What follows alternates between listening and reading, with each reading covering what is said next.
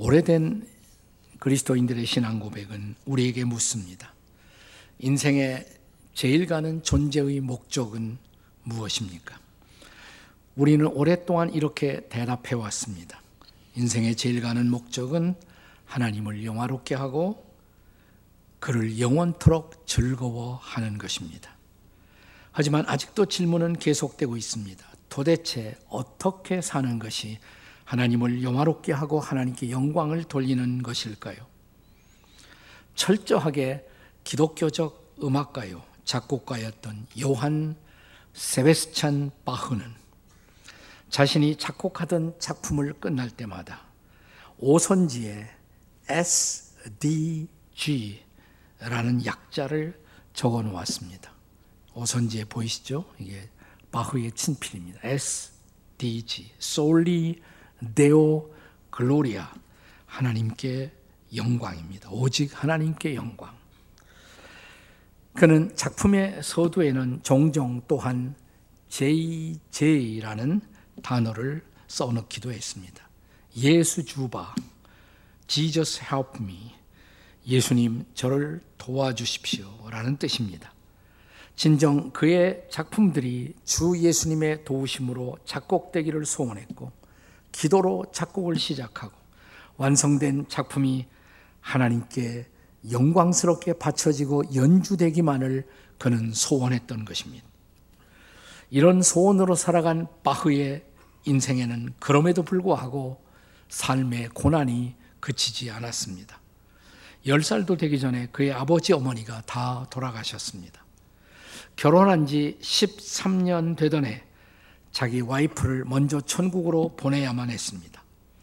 다시 재혼한 그는 전처와 함께 모두 20명의 자녀들을 두었는데 그 중에 절반인 10명은 모두 어려서 세상을 떠나갑니다. 다른 한 명은 20살이 되어 죽었고 또 다른 한 명은 정신지체아였습니다. 자신도 늙어가면서 시력을 거의 상실했고 뇌혈류로 쓰러져 반신불수가 되었습니다. 그러나 이런 모든 고난과 역경 중에도 그는 작곡을 계속했고 그는 언제나 기도했고 그리고 그의 삶의 목적을 묻는 사람들에게 흔들림이 없이 그것은 하나님께 영광이었습니다.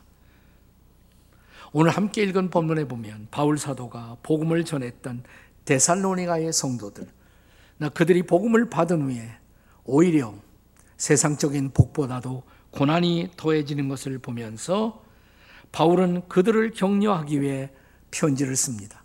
그리고 진정 그들의 삶이, 복음을 받아들인 삶이 하나님께 영광을 돌리기를 소원한다고 쓰고 있습니다. 본문의 결론인 12절의 말씀입니다. 함께 12절을 같이 읽겠습니다. 다 같이 시작. 우리 하나님과 주 예수 그리스도의 은혜대로 우리 주 예수의 이름이 너희 가운데서 영광을 받으시고 너희도 그 안에서 영광을 누리게 하려 합니다. 받게 하려 합니다.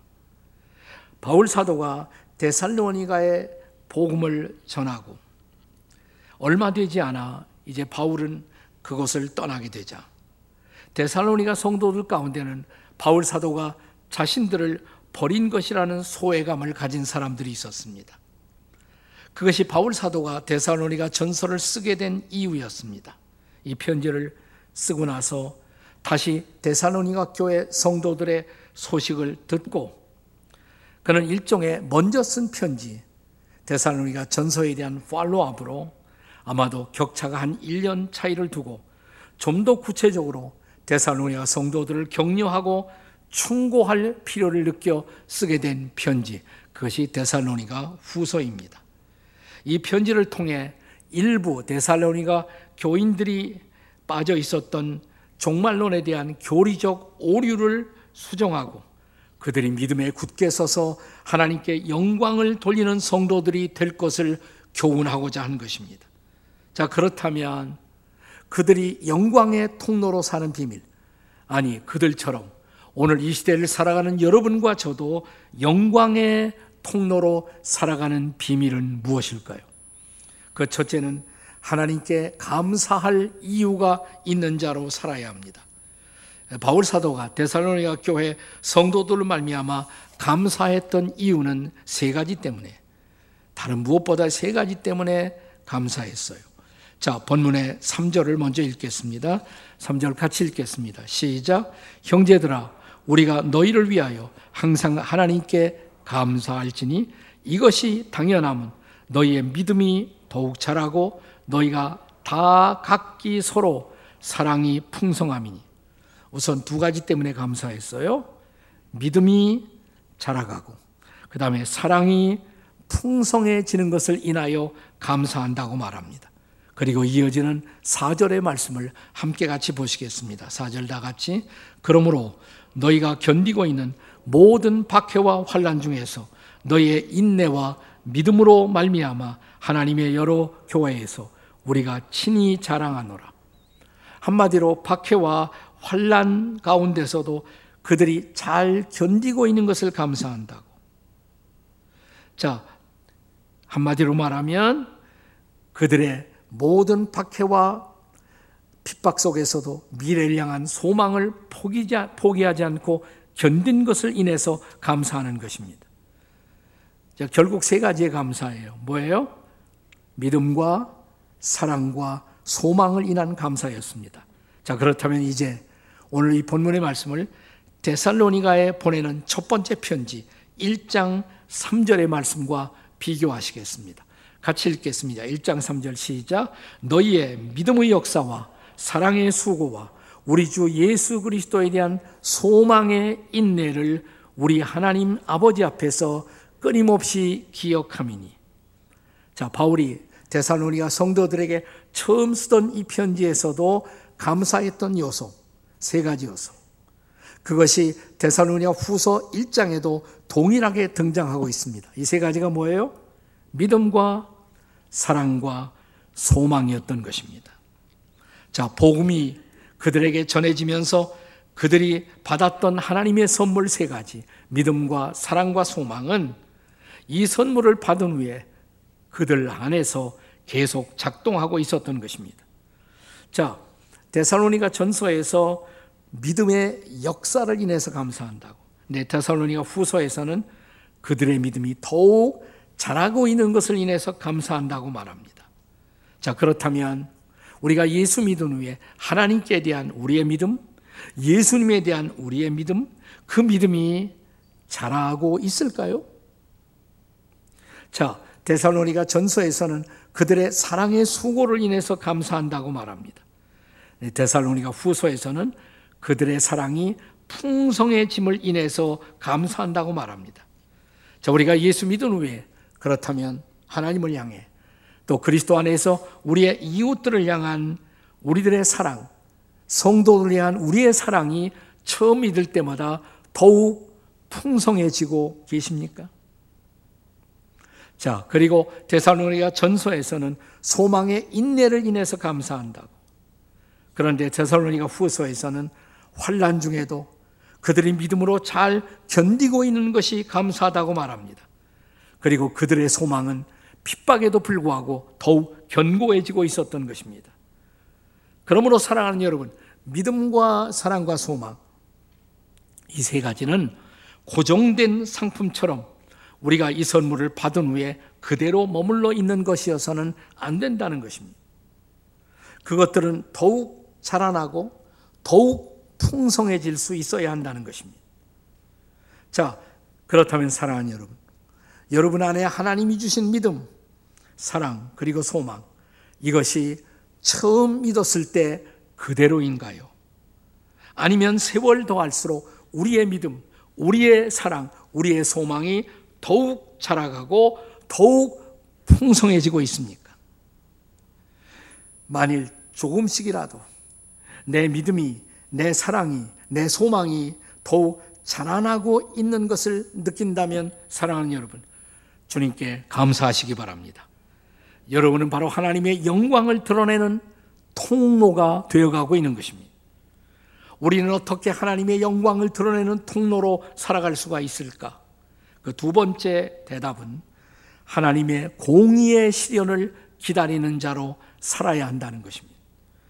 자, 여러분, 여러분과 저의 삶이 일그러지는 가장 큰 원인은 언제입니까? 세상에 공의가 없다, 세상에 정의가 없다고 느껴질 때가 아니겠습니까? 그러나 데살로니가 교회 성도들은 그들의 믿음 때문에 핍박을 받고 환난을 당하면서도 당당할 수 있었습니다. 그 이유가 뭐냐? 그들은 하나님의 공의를 믿고 그 공의가 실현됨을 기다릴 수 있었기 때문입니다. 자, 우리가 우리 주변에 복음을 모르고 복음을 방해하고 우리를 핍박하는 사람들에 대해서 억울함을 가질 때가 많죠. 왜 내가 복음을 가졌다는 이유로 이런 핍박을 받을까?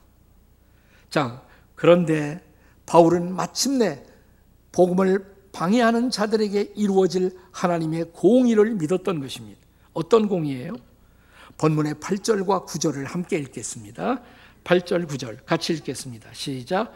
하나님을 모르는 자들과 우리 주 예수의 복음을 복종치 않는 자들에게 형벌을 내리시리니 이런 자들은 주의 얼굴과 그 힘의 영광을 떠나 영원한 형벌을 받으리라. 아멘! 그때가 올 것을 믿었던 것이에요. 그 하나님의 심판의 때가 올 것을 믿은 것입니다. 복음을 몰라서 방해하는 자들, 그들에 대한 하나님의 의로우신 궁극적 심판을 바울은 믿었던 것입니다. 그리고 오늘 본문 6절에 보세요. 6절에 보시면 환난을 받게 하는 자들에게는 환난으로 갚으시고, 자, 우리로 하여금 환난을 받게 하고 있습니다. 하나님은 어느 날 그들을 그대로 두지 않고 환난으로 갚아주실 것이다. 이것이 공의라는 것이에요. 그래서 지금은 부당한 박해, 부당한 핍박을 받으면서도 바울은 결코 그들이 마음의 안식을 잃어버리지 않는 것을 보고 감사했던 것입니다. 7절을 보실까요? 본문 7절입니다. 같이 읽습니다. 시작! 환난을 받는 너희에게는 우리와 함께 안식으로 갚으시는 것이 하나님의 공이시니. 자, 지금 그들이 환난을 받고 있어요. 근데 환난을 받으면서 마음의 안식이 있어.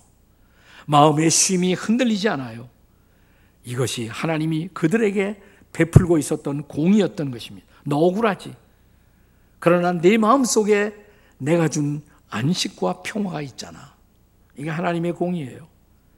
그래서 5절에 오늘 본문의 고백처럼 하나님 나라에 합당한 자로 여김을 받게 하려 함이니 그 나라를 위해서 고난을 받느니라. 우리의 고난은 그냥 받는 억울한 고난이 아니라 하나님의 나라를 위한 당당한 고난이라고 믿었던 것입니다. 이런 자랑스러움이 그들의 마음을 붙들고 있었던 것입니다. 다시 말하면 그들이 현재 경험하고 있는 고난, 그것은 결국 그들이 의롭게 핍박을 받고 있었던 증거였습니다. 이 의로운 핍박이야말로 오히려 예수님이 산상수훈 팔복에서 가르친 축복이 아니겠습니까? 의 때문에 핍박을 받는다. 그것은 복이라는 것입니다. 축복이라는 것입니다. 마태복음 5장 10절 이하 12절의 말씀을 기억하십니까? 자, 우리 다 같이 한번 읽겠습니다. 시작! 의를 위하여 박해를 받는 자는 복이 있나니 천국이 저들의 것입니다. 나로 말미암아 너희를 욕하고 박해하고 모든 거짓으로 너희를 거슬려 악한 말을 할 때는 너에게 복이 있나니 기뻐하고 즐거워하라. 하늘에서 너희의 상이 큼이라. 너희 전에 있던 선지자들도 이같이 박해하였느니라. 아멘이십니까? 네, 이렇게 하나님의 공의로운 심판을 믿었던 그들은 따라서 당당하게 오늘의 고난과 박해에 직면하며 고난 속에서 하나님의 영광을 드러내고 있었던 것입니다. 그래서 바울 사도는 일찍이 로마서 8장 17절에서 우리에게 이렇게 말씀하셨습니다. 같이 읽습니다. 로마서 8장 17절 시작! 자녀이면 또한 상속자, 곧 하나님의 상속자요 그리스도와 함께한 상속자니 우리가 그와 함께 영광을 받기 위하여 고난도 함께 받아야 할 것이니라. 아멘. 장차 우리에게 영광을 예비하신 그분, 그렇다면 오늘의 잠시의 억울한 고난도 견딜 수 있어야 할 줄로 믿습니다. 하나님의 영광의 통로로 살기를 원하십니까? 그렇다면 복음을 인한 핍박, 복음을 인한 고난을 두려워하지 말고 하루하루를 살아가는 성도 여러분이 되시기를 주님의 이름으로 축복합니다. 그리고 우리는 하나님의 공의의 시련을 믿고 하루하루를 당당하게 살아가시기를 주의 이름으로 축원합니다. 어떻게 우리가 영광의 통로로 인생을 살아갈까요? 마지막 세 번째로 하나님의 능력이 함께할 것을 믿고 살아야 합니다. 하나님의 능력이 함께할 것을 믿고 살아야 합니다. 오늘 본문을 이해하는 세 가지 키워드가 있어요. 본문, 읽은 본문 전체의 중요한 단어가 세 가지 키워드. 감사, 공의, 그리고 능력입니다. 감사와 공의와 능력. 자, 우리가 감사할 이유가 있는 자로 살아야 하고, 또한 하나님의 공의의 시련을 믿고 살아야 하고, 마지막으로는 그런 감사가 가능하도록, 공의가 실현되도록 하나님이 하나님의 능력으로 우리를 도와주실 것을 믿으시기 바랍니다. 자, 본문의 11절의 말씀을 함께 같이 읽겠습니다. 11절입니다. 다 같이 시작. 이러므로 우리도 항상 너희를 위하여 기도함은 우리 하나님이 너희를 그 부르심에 합당한 자로 여기시고 모든 선을 기뻐함과 믿음의 역사를 능력으로 이루게 하시고. 고난이 있어요. 나 고난 속에도 하나님이 기뻐하시는 모든 선을 행하게 하시고 하나님이 기뻐하시는 믿음의 역사를 이루게 할 것을 믿으시기 바랍니다. 하나님의 능력이 그렇게 함께할 것입니다. 그래서 모든 선한 일을 여전히 이루어가며 또 믿음으로 하나님의 역사를 이루어갈 것을, 하나님의 능력이 함께할 것을 믿는 여러분과 제가 되시기를 주님의 이름으로 축복합니다. 자, 그들이 이미 바울 사도가 증거하는 말씀을 믿고 믿는 자가 되었다면 이제 이것도 믿어야 된다. 뭘 믿어야 하겠습니까? 우선 10절 말씀을 다시 보겠습니다. 10절 다 같이 읽습니다. 시작. 그날에 그가 강림하사 그의 성도들에게서 영광을 받으시고 모든 믿는 자들에게서 놀랍게 여기심을 얻으시리니 우리의 증거가 너희에게 믿어졌습니다. 아멘. 지금 바울은 그들에게 예수님의 다시 오심, 강림하심, 그리고 영광을 받으실 것을 증거했어요. 그런 그리스도의 재림의 선포를 데살로니가 성도들이 믿었단 말이죠. 이 증거가 너희들에게 믿어진 것을 감사하다. 그렇다면 다시 오실 그 주님을 바라보면서 오늘 지금 여기에서 행할 모든 선한 일, 모든 믿음의 역사도 이룰 수 있도록 하나님이 그대들을 도와주신다는 것을 믿어야 한다 이 말이에요. 하나님의 능력이 함께할 것을. 우리는 하나님을 믿는다고 하면서도 조그만 고난이 오면 좌절하고 실추합니다. 그리고 모든 일을 포기하는 경우들이 많습니다. 하나님의 능력을 실제로 신뢰하지 못하고 사는 때가 많죠. 일찍이 20세기 초가 되었을 때 크리스찬 저널리스트였던 J.B. 필립스라는 분이 유명한 책을 써서 20세기 초에 문명의 발달과 함께 오히려 기독교 신앙이 후퇴하고 젊은이들이 포기하는 모습을 보고 그는 그들을 일깨우는 유명한 책 한 권을 썼습니다. 한국말로도 번역이 되어 있어요. 이 책의 제목은 이런 제목입니다. 당신의 하나님은 너무 작다. Your God is too small. 당신의 하나님은 너무 작다. 네. 여러분의 하나님은 너무 작은 하나님이 아니에요. 조그만 일 하나만 만나도 비틀거리고, 우리는 실제로 하나님을 믿지 못하고 하나님의 능력을 믿지 못하고 사는 자는 아닐까요? 그는 이 책을 통해서 20세기 초에 문명에 위축되어 꿈을 잃어버리고 좌절한 수많은 크리스찬 청년들을 일깨웠습니다. 그리고 그들을 다시 믿음의 위대한 도전을 하게 만들었습니다. 그 무렵 19세기에 기독교 세계에 수많은 사람들의 영혼을 일깨웠던 하나님의 사람이 있었어요. 중국 내지 선교를 개척했던 허드슨 테일러라는 선교사님이십니다. 이분은 사람들이 중국 변두리에서만 조금 있고 상해 그쪽에만 저 광막한 내륙을 포기하고 모험하지 못하고 선교하지 못하는 것을 안타깝게 여겼습니다. 사람들은 이렇게 말합니다. 그 내지를 개척하기 위해서는 돈이 많이 필요하다고, 우리는 아직 그런 준비가 되어 있지 못하다고, 어떻게 중국 내지 선교에 감히 우리가 도전할 수가 있겠느냐고. 이때 허슨 테일러는 이런 말을 반복했습니다. 허슨 테일러가 남긴 유명한 말이에요. 하나님의 방법대로 하는 하나님의 사역에는 하나님의 공급이 결코 결핍한 일이 없습니다. 한번 따라서 해보세요. 하나님의 방법대로 하는 하나님의 사역에는 하나님의 공급이 결코 결핍하지 않습니다. 영어로 이렇게 되어 있어요. God's work done in God's way. 하나님의 방법대로 하는 하나님의 사역에는 will never lack God's supply. 하나님의 서플라이가 결코 결핍한 일이 없습니다. 그것이 하나님이 기뻐하시는 일이라면 하나님은 하나님의 능력으로 하나님의 필요를 공급할 것이라고.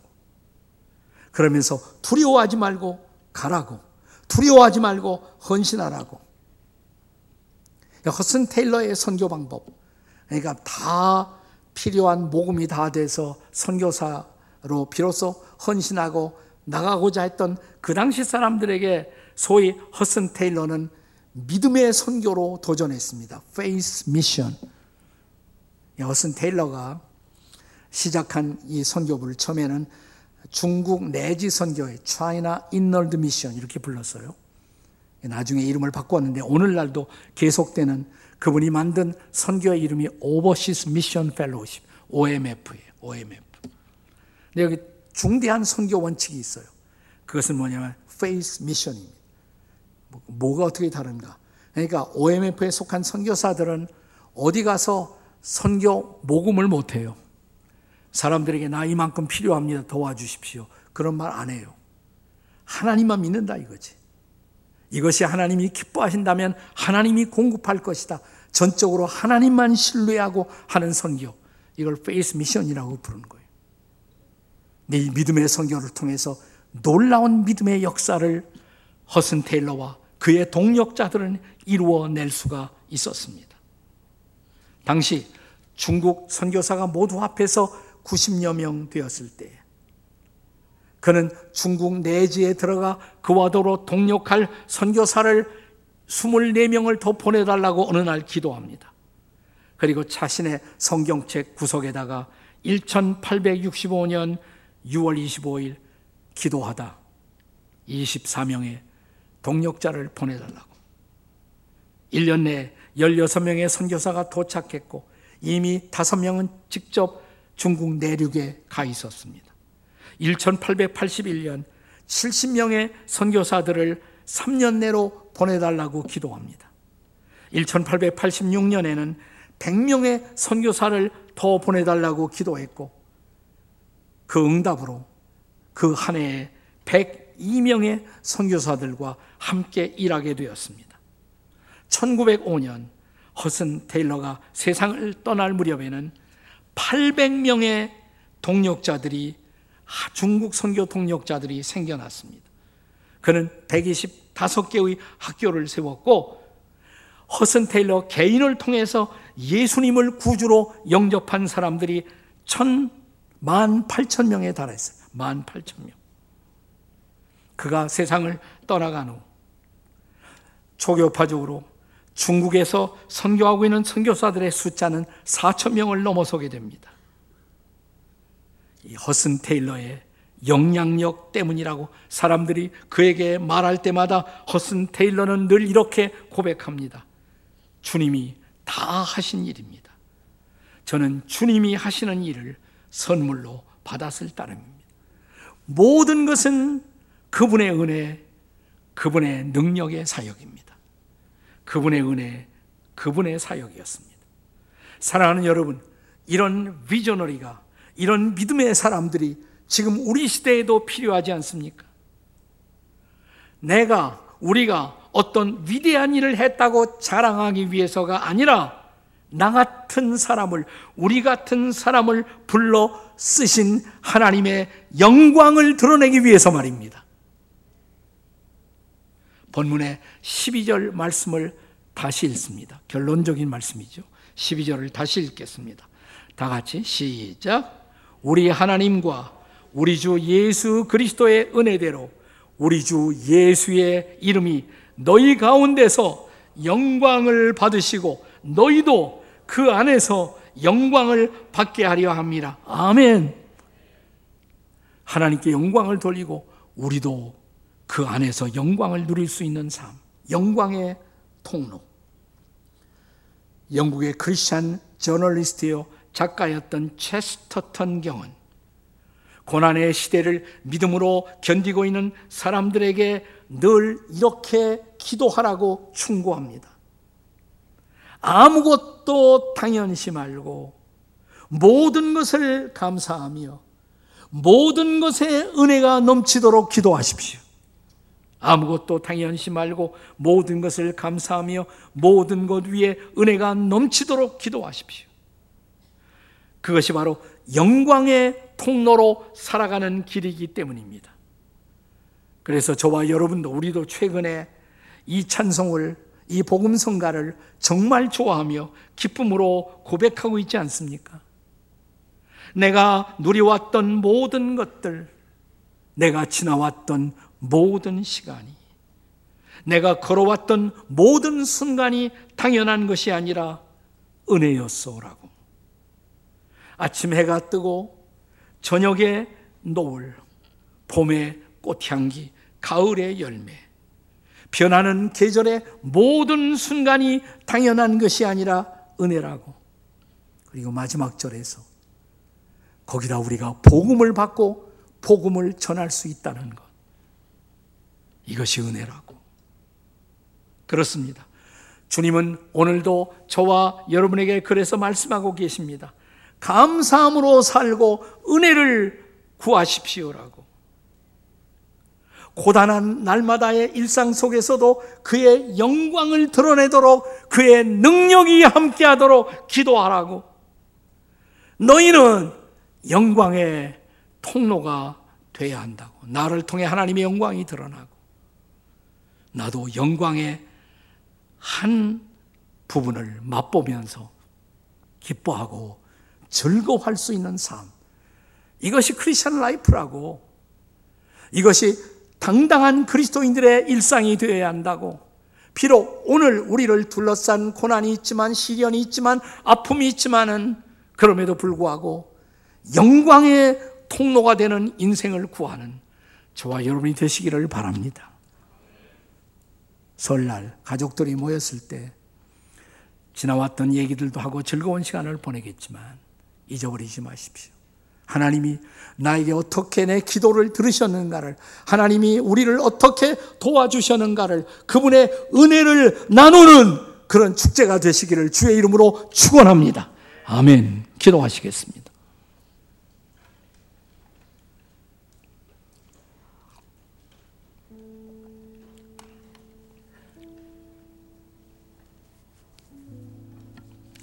세상에는 우리가 예측하지 못한 수많은 일들이 날마다 일어나서 우리를 당황스럽게 합니다. 우리는 때로는 아프고, 때로는 좌절하고, 때로는 물러서고, 때로는 실망하고. 하지만 바울의 권면처럼 그 속에서도 내 믿음이 자라고 있다면, 내 소망이 자라고 있다면, 내 사랑이 자라고 있다면 감사할 수 있는 인생. 그리고 이 모든 고난 가운데서 하나님이 기뻐하시는 그 일을 내가 할 수 있다면, 믿음의 역사를 이루어가고 있다면, 우리는 하나님께 영광을 돌릴 수가 있습니다. Glory to God. 솔리 데오 글로리아, 오직 하나님께 영광. 부족합니다. 그리고 많이 부족합니다. 하지만 저를 하나님의 영광이 흘러가는 통로로 써 주시옵소서. 금년 한 해, 지나간 한 해를 뒤로 하고, 지나간 한 해를 작별하고, 금년 한 해는 영광의 통로가 되게 해 주시옵소서. 우리 주님 부르고 함께 통성으로 기도하시겠습니다. 주님, 주님, 우리가 기도합니다. 금년 한 해 영광의 통로로 살아가도록 우리를 도와주시옵소서. 우리의 삶이 온전히 주님의 아름다움을 드러내고 주님의 영광을 드러내고 주님의 믿음의 역사를 이루어갈 수 있도록 도와주시옵소서. 도와주시옵소서. 오 하나님 아버지, 결코 쉽지 않은 인생, 우리를 좌절시키고 우리를 실망시키는 수많은 사건들이 계속해서 우리를 덮치고 있지만, 하나님, 그 가운데서 하나님이 기뻐하신 일을 할 수만 있다면, 그리고 믿음의 역사를 이루어갈 수 있다면, 복음을 전하며 살아가는 인생을 살 수가 있다면, 하나님, 우리는 좌절하는 대신 하나님께 영광을 돌리겠습니다. 하나님께 감사하겠습니다. 금년 한 해 그런 인생을 살아가도록 도와주시옵소서. 영광의 통로가 되게 해 주시옵소서. 주 예수님의 권세 있는 이름으로 기도하옵나이다. 아멘.